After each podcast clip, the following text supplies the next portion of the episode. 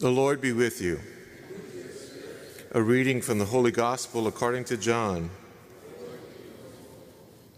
Jesus said to his disciples, As the Father loves me, so I also love you.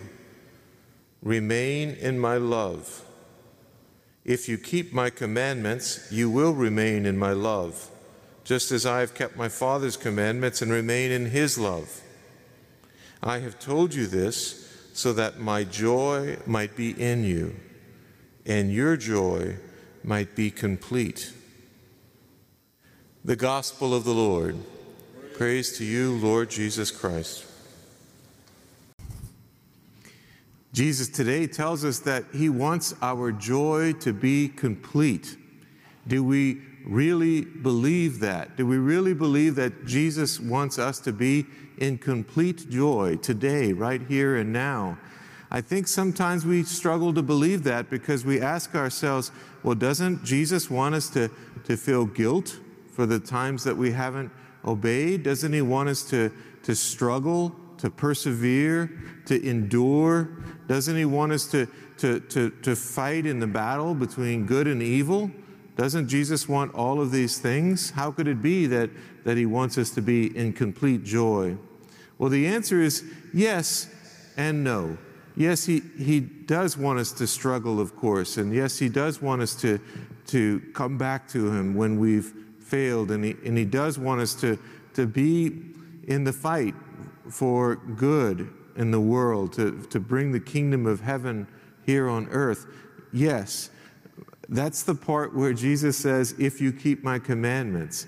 But notice it's an if then statement. If you keep my commandments, then you will abide in my love and have complete joy. So the keeping my commandment parts, the struggle part, all of that is a means to an end. And the end is abiding in love and living in joy with the Lord.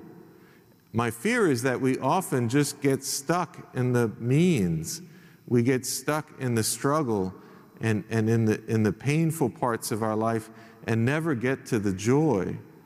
Perhaps it's because we, we believe we have to finally live perfectly. We have to follow his commandments perfectly before we get to the end. But Jesus seems to be content with our imperfections.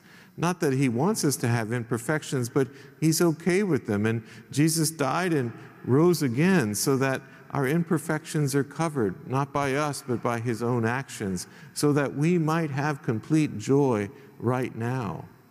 To speak as in a metaphor, I think at times we Christians spend all this time in the kitchen with the ingredients. We chop the onions and we peel the potatoes, and we never enjoy the meal. Christ wants us to enjoy the meal. Christ wants us to be in the struggle, to, to work with the ingredients of our lives, but He wants us to sit and enjoy the meal. And Easter of all times calls us to that, to that sitting and abiding in His love and enjoying the meal. I heard a monk from an Eastern religion say recently, he said, When praying, be like the cat purring. When praying, be as the cat who purrs. Is that how your prayer is like? Is most of your prayer groveling and asking God for forgiveness or asking God to give you strength for the fight? Uh, or, or, is, or do you get to that end point? Do you get to the point where you, you feel that joy and contentment and peace and complete, complete joy of abiding in His love, knowing that, that even if the struggle continues, that the, the Lord is already won. The Lord is already won. And so we can indeed abide in complete joy in the bosom of the Lord.